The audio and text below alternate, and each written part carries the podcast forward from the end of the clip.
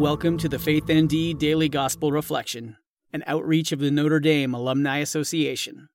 Today is the memorial of St. Francis de Sales, Bishop and Doctor of the Church.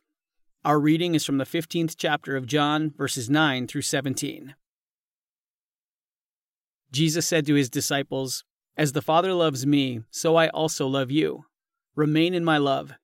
If you keep my commandments, you will remain in my love, just as I have kept my Father's commandments and remain in his love. I have told you this so that my joy may be in you, and your joy may be complete. This is my commandment love one another as I love you. No one has greater love than this, to lay down one's life for one's friends. You are my friends if you do what I command you. I no longer call you slaves, because a slave does not know what his master is doing. I have called you friends because I have told you everything I have heard from my Father.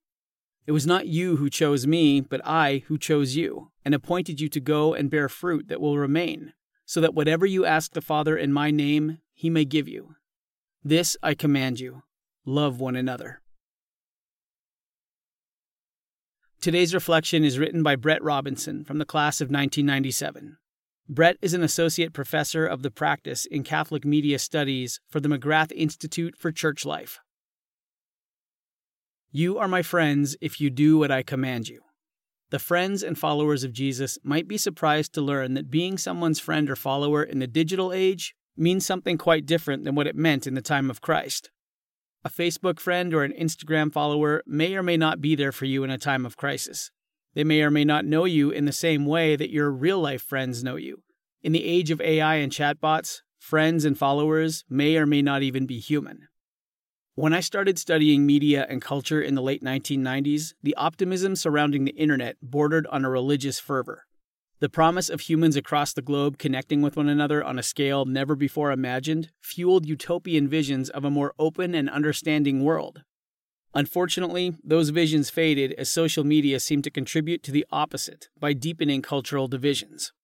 Today's gospel offers a radical vision for healing and friendship in our technological age.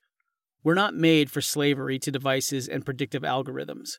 We're made for freedom to grow in friendship with Christ and one another so that we can come to know the fullness of the Father's love. Our source code comes from the Father and consists of one line Remain in my love. On this feast of St. Francis de Sales, the patron saint of Catholic media, take this day to reflect on what it means to be a true follower of Jesus Christ, the only Catholic influencer with billions of followers who never owned a smartphone. Today's prayer is written by Reverend Thomas C. Bertone, CSC. O God, you chose us this day to remain in your love as we encounter those we meet. Help us to grow in our ability to love others as fully as you have loved us in giving your life for us.